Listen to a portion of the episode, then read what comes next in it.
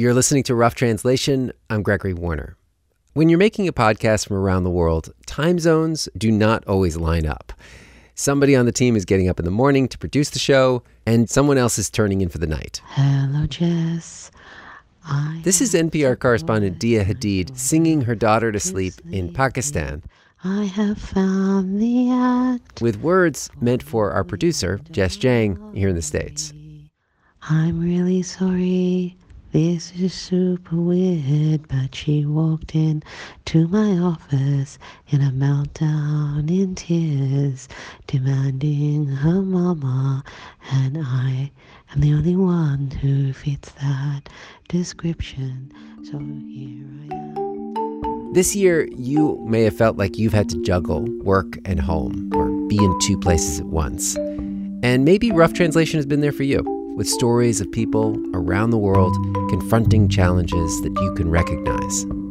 So, today, before we start the show, I'm asking you to help that work by helping your local public radio station, even if you are not listening on a radio. If you're on your phone or you're in another country, as I know many of you are, even though our stories are global, the way we get to make them is through your support of your local public radio station. And you can let them know we sent you there by visiting this link before the year is out.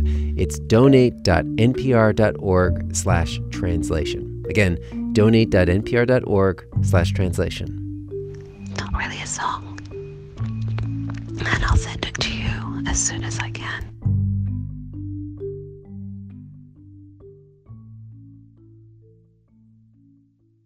I always love listening to Sam Sanders' podcast on NPR called It's Been a Minute. And today we're excited to present an episode of that show, one that raises a question I would not have even thought of asking, but now I can't stop thinking about. Sam follows a reporter who set out to understand how white supremacy works online. And not just where you can find it and how hateful it is, but on a much more fundamental level, how do the different pieces of the white supremacist platform fit together in a kind of rhetoric designed to recruit? This is not a topic, of course, for everyone. This episode contains detailed conversation about misogyny and racism and sexual violence. It might not be suitable for young children. But one thing that you learn from this show is that hate is not just an emotion, it's a code. And this is an interview with someone who spent the time and some of her own peace of mind to break that code. You'll hear first from that reporter, and then Sam takes the show.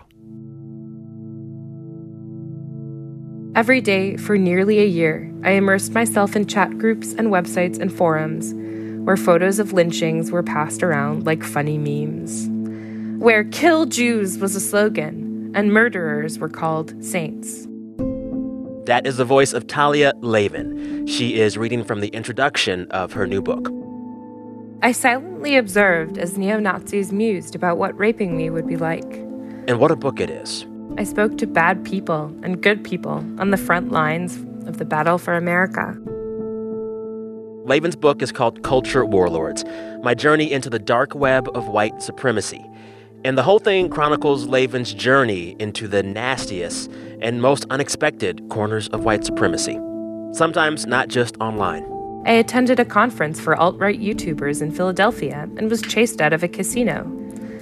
I was rejected from joining a white supremacist pagan ritual in the Albany area by the elders of a weightlifting pagan cult called Operation Werewolf. I listened to a terrible white nationalist freestyle rap diss battle Talia spent more than a year doing this research, and it was extra complicated for her because Talia is Jewish, which means she is one of the targets of the very groups she seeks to expose. From NPR, you're listening to It's Been a Minute. I'm Sam Sanders. On today's show, Talia Lavin. We talk about her book, Culture Warlords. In this book, when you read it, you can't help but wonder why someone would do this. Why infiltrate white supremacist spaces online as a Jewish woman? Talia says she has a reason. I think this is a movement that is evil and needs to be defeated. You have to understand where they're coming from and what they believe and what they want in order to better combat them. And that's the goal of the book. After the break, how she did it, what she found out, and why a lot of what you think about white supremacy is wrong.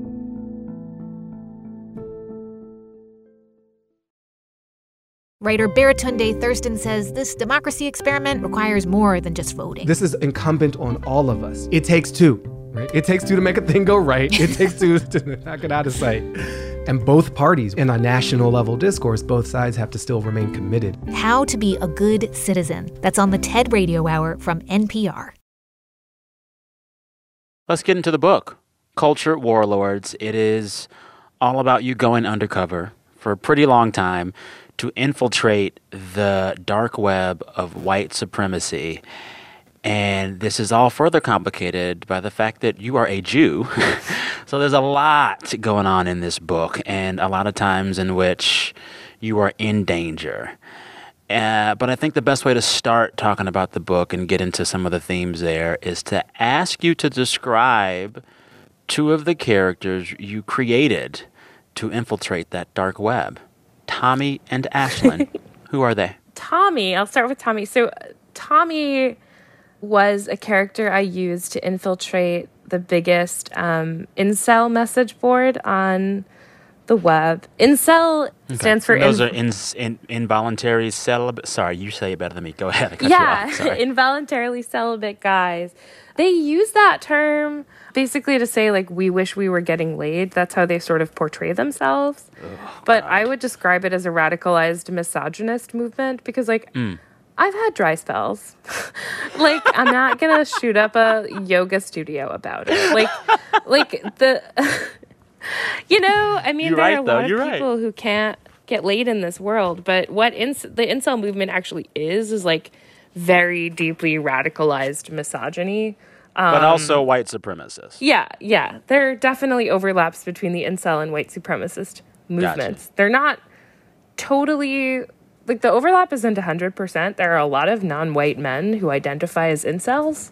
Hmm. Um, even just based on like internal polling on this message board that I infiltrated, that I'm not going to name, mm-hmm. but like there was like internal polling, like, are you white or not? And it was like a 60 40 split, like 40% Whoa. were non white. Yeah. yeah. So, I mean, misogyny like does cross the color line, but like you don't say. despite the fact that it was such a heavily non-white space, like white supremacists were definitely recruiting there. And huh. white supremacist conversation was ubiquitous. There was tons of talks about eugenics. There was sort of the implicit assumption that like white men were at the top tier of like attractiveness and attracting women, like all this all this stuff. I mean, the point that I was sort of trying to make in the book is that white supremacy and misogyny are really um, deeply, deeply intertwined uh, and are braided together, especially on the internet, yeah. in ways that are inextricable. The other character Talia created was Ashlyn Grant. She used that persona to infiltrate a whites only dating site. What's it called? Whitedate.net. Well, that that gets right to it. uh, their slogan is "For a Europid Vision." Um, wow. Like the idea of propagation and reproduction is like a really big part of the white supremacist movement, and so it was like really funny. You had this incredibly elaborate drop-down menu for like what specific flavor of white you are. Like, are Give you Give me like, some examples? are you like Welsh, Danish? Like Scottish, Irish, Gaelic, whatever, like this the whole panoply of possible European ancestries. You could pick your ideology, which was like ranged from fully red pilled, which is sort of termed for like are you a extremist racist to like getting there. um, I mean, it was like almost like choosing a swatch. Wow. For like a white wall. Wow. Like you're like eggshell, alabaster, ivory. oh my God eventually I sort of began to see it as more of a an anthropological study of just like who signs up for an all white dating site. And so I had yeah. them write love letters to their ideal white wife um, and send Stop them to it. me. Were they good writers? and, and I printed them in the book. What I write is there were just like this car crash between like Nicholas Sparks and Mein Kampf Like it was very like Oh my god. it was like very cheesy romance, but also like they're like, oh, we'll raise our wolf pack together. like, you know, oh, we'll keep our kids away from the communists and the darkies. I want to kiss you in a wheat field while the sun shines. Like together we will whoa, prosper whoa. under the moon. like it was very dramatic oh, prose, but also very Yeah. racist. It was like it was it was wild. Yeah. So, Talia did this for more than a year, and she took on more personas than Tommy and Ashlyn. I had to ask her why this level of embedding. One reason, Talia says, is that being a Jewish woman made it impossible to get through the front door with her real identity. But there was another reason. The other reason was that I've seen so many times, you know, journalists very uncritically, you know, I understand the conventions of our profession uh, and like the sort of legal and ethical requirement to get comment from the groups you're talking about. But spokespeople for white nationalism lie. That's what they do. Their whole job is to make it seem like their movement isn't inherently violent and genocidal. So, to the point of almost true absurdity, I've seen local news like describe white supremacist gatherings in their own words as white wellness advocates. Like it's like goop for fascism.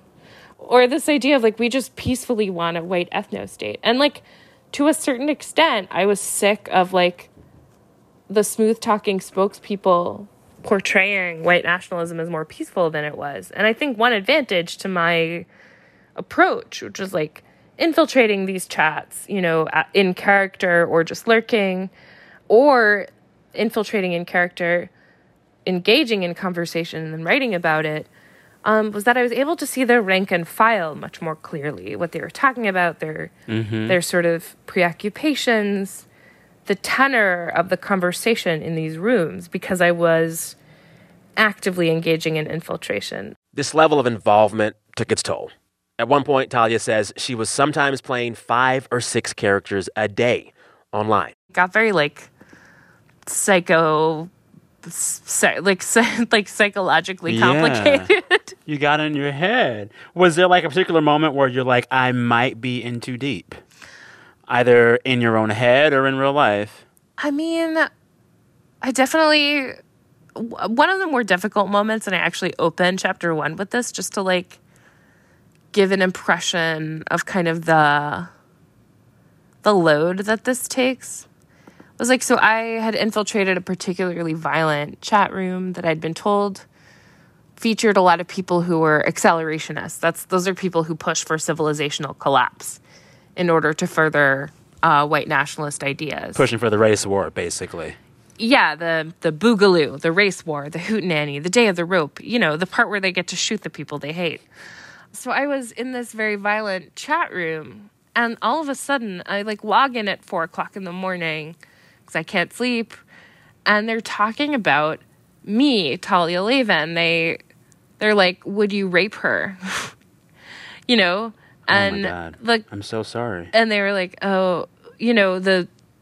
The conclusion by most was that I was too ugly to rape, but that I, you could rape me with a shotgun, um, and that would be okay. Oh, and God. so, and you're in there reading this in one of your aliases. yeah, and they don't know that I'm there. They're just discussing me in absentia. So, like, that was a really weird moment for me where I'm like, oh boy, like, I, this stuff I'm exposing myself to is like very toxic. And I think I got pretty depressed, like, while writing the book, because you feel like you're, it's almost like a bell jar. You're sealed off from everything good in the mm. world and you're immersed in mm. just the toxic silence of hate where nothing good can mm. pierce can pierce it. Yeah. You know, one of the things that you write about is how the things that these supremacists are talking about in these corners of the internet are very serious. Genocide and race wars, etc. But they talk about it in some really kind of immature, crude language. You write in the book, quote, the corpses they long to create are buried under slick layers of euphemism and crude humors. Basically, the folks wanting the race war are also dealing memes and like tongue in cheek rhetoric as if they're teenage boys. What do you think that's about? So I think one of the more interesting documents that reveals this dynamic um, is the Daily Stormer style guide. So the Daily Stormer is like Wait, they have a style guide. Yes. Um, and it got leaked to Ashley Feinberg Wow. at the Huffington Post um, when she worked there. So it's this 12 page document that basically tells you how to write a Daily Stormer post. The Daily Stormer is like the neo Nazi broadsheet of the internet. And like the biggest sort of instruction they had was keep the tone light. An outsider shouldn't be able to hmm. tell if we're joking or not.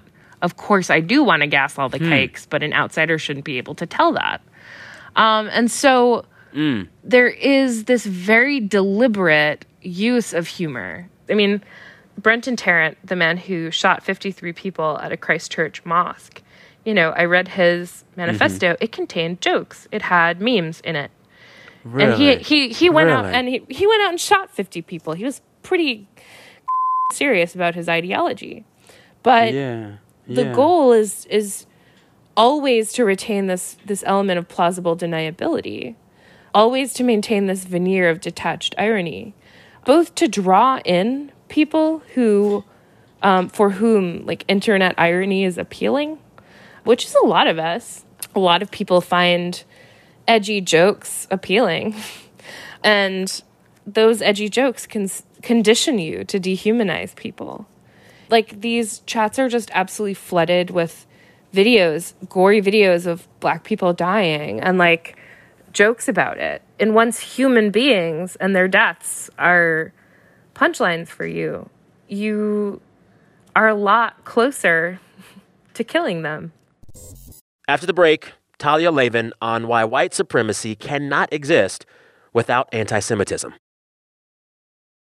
Hey, this is Gregory Warner, host of NPR's Rough Translation. Of course, this week we are turning over our show to Sam Sanders and this episode of It's Been a Minute.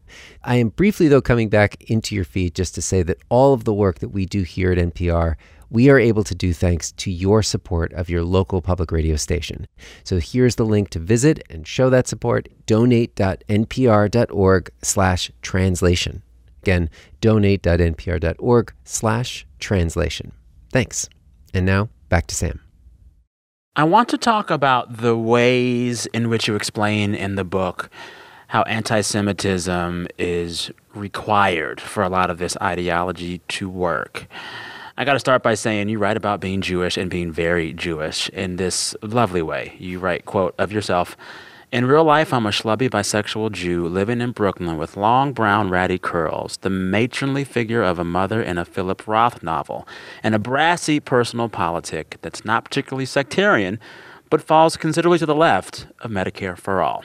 But you go on to talk about how this uh, white supremacist ideology requires the Jew to create what you call a holistic system of depravity.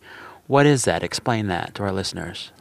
First of all, everyone loves the I'm a schlubby bisexual Jew quote, and my mom called me and was like, "It says you're bisexual in the New York Times," and all my friends keep texting me about it. her?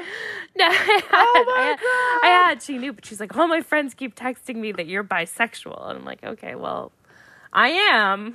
So I guess they all know now. Anyway, back to anti-Semitism. Um, the white power movement guys that I was primarily writing about, and and their system of ideology, like anti-Semitism, is really inextricable from the kind of ideological or intellectual underpinnings of their entire worldview. And I would say, when you look at the Jew the way they do, as sort of an omnipresent, omnipotent enemy, pulling the strings, they believe that Jews are sort of systematically orchestrating white genocide, a very popular conspiracy theory. The idea that the white population is being intentionally diluted via mass migration and via like higher birth rates um, for people of color. And there's this idea that this is an existential threat to the existence of the white race. Um, So the idea that the, the Jew is like organizing all this. this is what was so crazy. Like I had never even heard of that idea. This idea that like all non-whites are bad, but Jews are the worst ones because they are the ones who are passing as white and organizing all the other non-whites to defeat the white man. I had never. Whoa. Yeah, like anti Semitism and anti blackness and, you know, racism generally are like so intimately intertwined. And it actually goes really far back. If you look at like the the anti civil rights movement in the mid 20th century, there was this idea that like the NAACP was funded by Jewish communists, that this was all a Jewish plot. Um, and if you go like really deep into what they actually believe, it's like, why would Jews be doing that? It's because they're also super racist and believe that like people of color or mixed race people um, are sort of more malleable to Jewish control because they are stupider. Um, I mean, certainly white grievance is an industry and it is, it has a lot of its own bananas proof text, but like on the surface, it's pretty hard to argue that white men are like the most oppressed demographic in the United States. So you have to invent an enemy that's stronger than you and bent on your destruction. Um, and that's the that's the rhetorical function of the Jew in the white supremacist worldview. That like he's infinitely cunning, infinitely resourceful, and like hell bent on the destruction of the white race. And this allows you, the white supremacist, to posit yourself as sort of oppressed, just, righteous, and like fighting against an incalculable demonic evil. Um, and that's an important rhetorical function to serve. There is another thing that I had to ask Talia about. It is impossible right now to talk about white supremacy and not talk about Donald Trump. Since he announced his run for the presidency, his rhetoric on race and identity, it's wandered dangerously close to that of white supremacists. Talia says white supremacists do like a lot of what he says, but they also dislike a lot of what he does. And the relationship between Trump and white supremacy, well, it is more complicated than you think. In 2016, I mean, his campaign and his victory were just these enormous shots of adrenaline to the movement in ways that really can't be overstated. I mean, just massive new recruitment, new groups springing up overnight. And then there has been significant disillusionment from specifically sort of the most hardcore white power guys over the last few years with electoralism in general, with Trump in particular, because he's surrounded himself with Jews, you see. Oy. I know it sounds horrible to say these things, it's but this has been my life for the last 2 years is just like studying this stuff. Yeah. I would say the um just as Trump has formed the Republican Party and his image in very real ways, the reverse is also true. Like one of the funnier moments that I was sort of chronicling for the book was when Brad Griffin, the sort of chief propagandist for the Neo Confederate League of the South, wrote this like super pissed off mm-hmm. blog post around the 2018 midterms, being like, Trump is campaigning on white nationalism, but like he's not really doing anything about it. Wow. So he was so mad. Like he's like, they're taking our thing, they're taking our shtick, but they're not doing anything about it. But it was, just, but it was like the white nationalists yeah. were like openly being like, yes, he's campaigning on white nationalism. This is like the, Yeah. this is what yeah. he's appealing to. Yeah. One of the things you write about in the book is how, contrary to what some on the left might think, this white supremacist boom, it's actually bigger than Trump. And in some ways, it's quite fundamentally opposed to Trump and the Republican Party. You've already mentioned that a lot of white supremacists don't like the fact that Jewish people work in Trump's White House, but also a lot of white supremacist ideology uh, is a resentment of capitalism and resentment of corporations uh, and anger at things like Trump's support for Israel, right? Like, why don't more people know that there are these distinctions?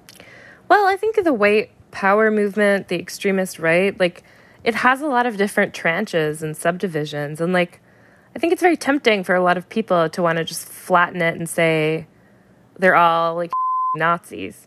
Like the militia movement is very pro Trump, you know, very, they talk about Constitution, Patriot, Liberty, American Eagle, you know, Um, we'll shoot anyone because we're basically like we view ourselves as the real police in America.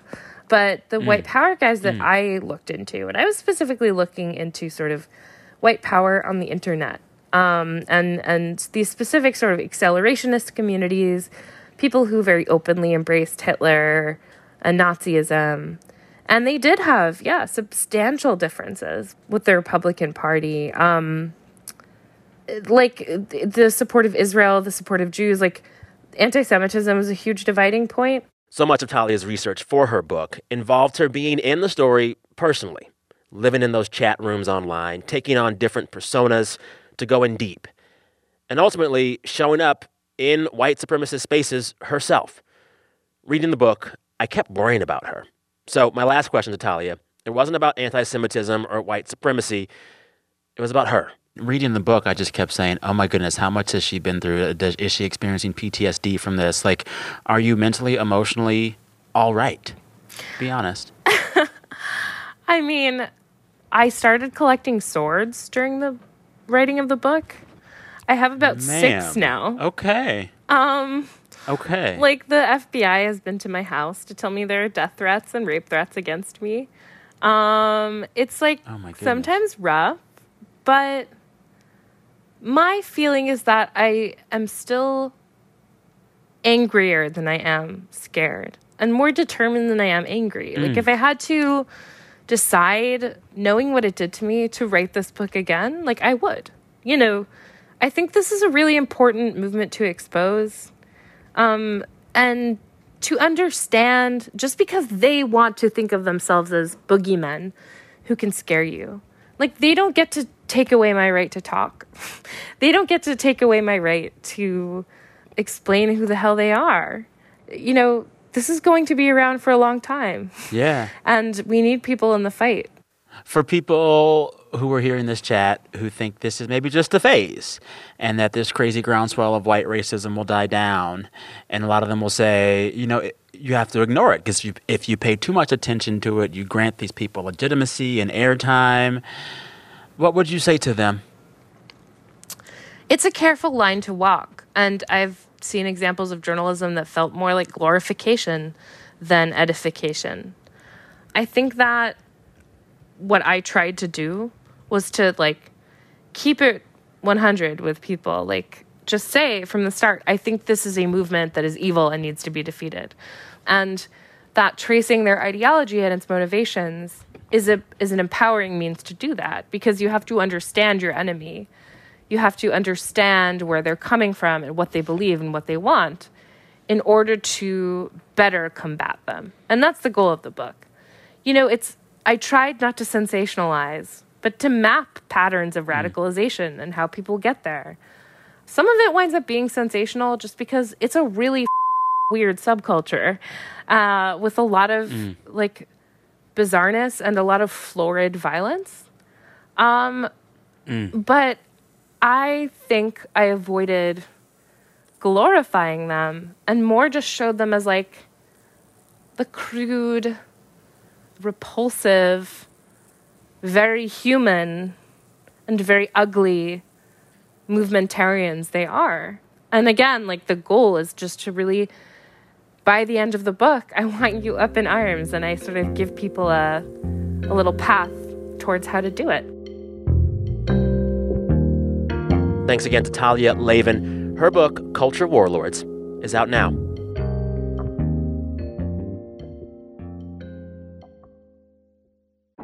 This episode was produced by Andrea Gutierrez. It was edited by Jordana Hochman. Listeners, we are back in your feeds on Friday. Until then, stay safe, take care of yourself. All right, till next time, I am Sam Sanders. We'll talk soon.